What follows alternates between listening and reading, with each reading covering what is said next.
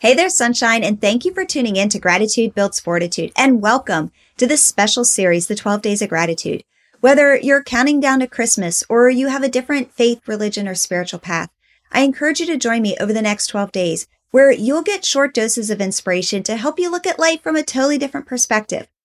Today, we are going to look at gratitude to help you find your North Star. So let's get started.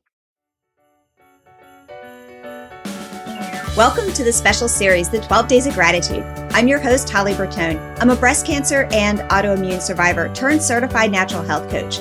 My mission is to help you optimize gratitude and mindset so that you can transform your overall health and wellness. And we are counting down the 12 days of gratitude. One of the biggest mistakes that I see so many people make when they want to improve their health, and that is that they jump into a protocol or program that sounds good and is even from a trusted name in the industry, but they're missing an important piece. Before you begin anything in life, it's important to identify where you want to be. Because how do you even begin a gratitude practice when nothing seems to go your way? You need to understand your, your end goal. And just like Stephen Covey says, begin with the end in mind. So let's break this down. This is your, your purpose, your passion. This is your why. This is your North Star. This is the star that shines the brightest, even on the darkest of nights. Your purpose is what allows you to hold a broader perspective and stay internally motivated, regardless of the external conditions. And think about it. There are so many external conditions and influences and negativity and all the things going on right now. How easy is it to give up when you don't have something that drives you every day. It's easy to wake up in the morning and not want to get out of bed when you don't have that one thing that's moving you forward.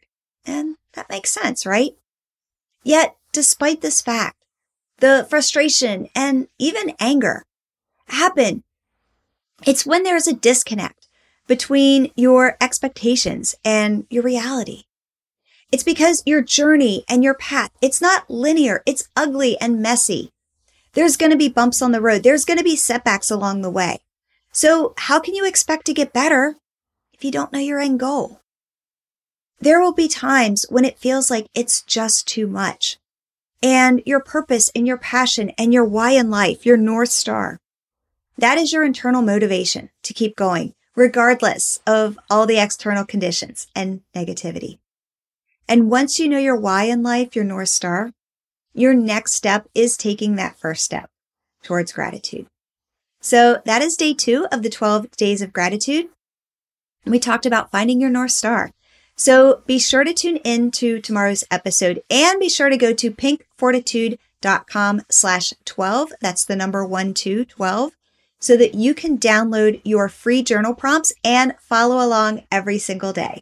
It's been my honor to hang out with you, and I'll see you tomorrow.